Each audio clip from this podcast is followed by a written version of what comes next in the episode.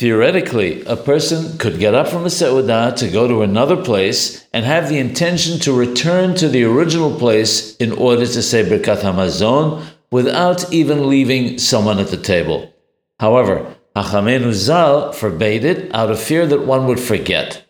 If one wished to go eat something at another house, however, that would be permitted, because since one will be eating there, one will remember that one has to recite Birkat Hamazon, and one would then return to the place where he started the meal.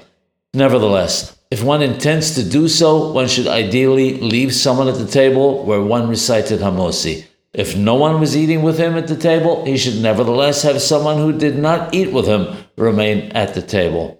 The concept of leaving someone at the table is based on the Gemara of Pesachim, which says that one does not say another blessing on the food when one returns, since leaving friends would indicate that one does not consider that the meal has ended.